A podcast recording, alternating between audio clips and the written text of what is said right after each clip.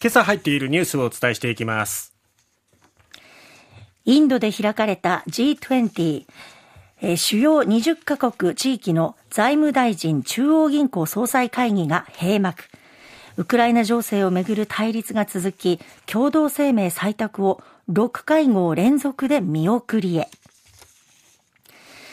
中古車販売大手のビッグモーターが保険金を不正に請求していた問題。今後、国土交通省が聞き取り調査を行う方針を明らかに。中国税関当局が日本からの輸出、え輸入海産物に対する全面的な放射線検査を開始。原発処理水の海洋放出を計画する日本に圧力を加える狙いとみられる。長崎原発、原爆で、長崎原爆で被爆者と認められていない被爆体験者の救済をめぐり、厚生労働省が当時の状況を検証するため体験記の調査を開始。マイナンバーに別人の情報が誤登録されている問題で、行政からのお金が実際に他人の口座に振り込まれる事案が初めて判明。さて、まずは G20 です。日本、アメリカ、ヨーロッパの先進国に中国やロシアなどの新興国を加えた主要20カ国地域財務省中央銀行総裁会議は18日、インドの西部ガンディーナガルで2日間の討議を終え閉幕しました。ウクライナに侵攻したロシアへの対応をめぐる対立が解けず、共同声明採択を6会合連続で見送る形となりました。もう機能不全といった感じですね。うそうですね、えー、ロシアのウクライナ侵攻に関する表現をめぐって参加した国の合意が得られなかったと、えー、説明しています。で、まあ、9月9日10日には、この G20 のサミット、首脳会議が行われるんですけれども、そこに向けて、まあ、重い課題を残すということになりました。はいさて続いてはビッグモーター中古車販売大手ですけれども、そのビッグモーターが自動車保険の保険金を水増し請求していた問題で、18日昨日ですね、少なくとも1275件で不正が見つかったとビッグモーターが認めました。これまで伏せてきた外部の弁護士らによる特別調査委員会の報告書も初めて公表しまして、まあ、なんかずさんな、えー、そしてこう、広いやり口みたいなものが明らかになっております。ビッグモーターは事故車を修理する際、わざと車体に傷をつけたり、不要な部品交換をしたりして、損害保険会社に保険金を水増し請求していたと。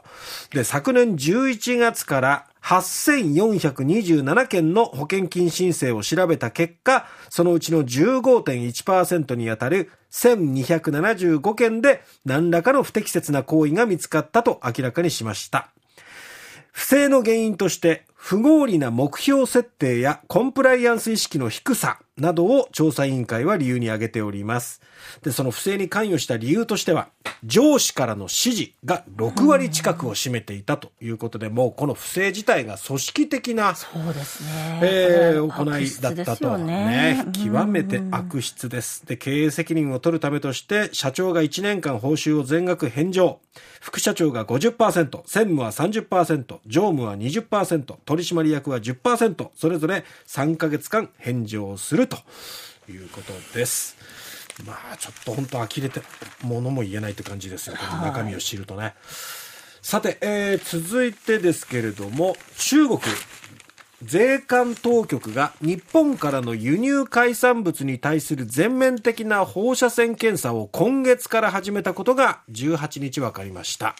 東京電力福島第一原子力発電所の処理水の海洋放出を計画する日本に圧力を加える狙いとみられています。海産物を輸出する日本側の業者にとってはこれは非常に痛いですね。はい、で、この検査に数週間を要するため海産物の鮮度の保持っていうのが非常に難しくなり、中国では日本からの輸入を断念する業者も出ていると。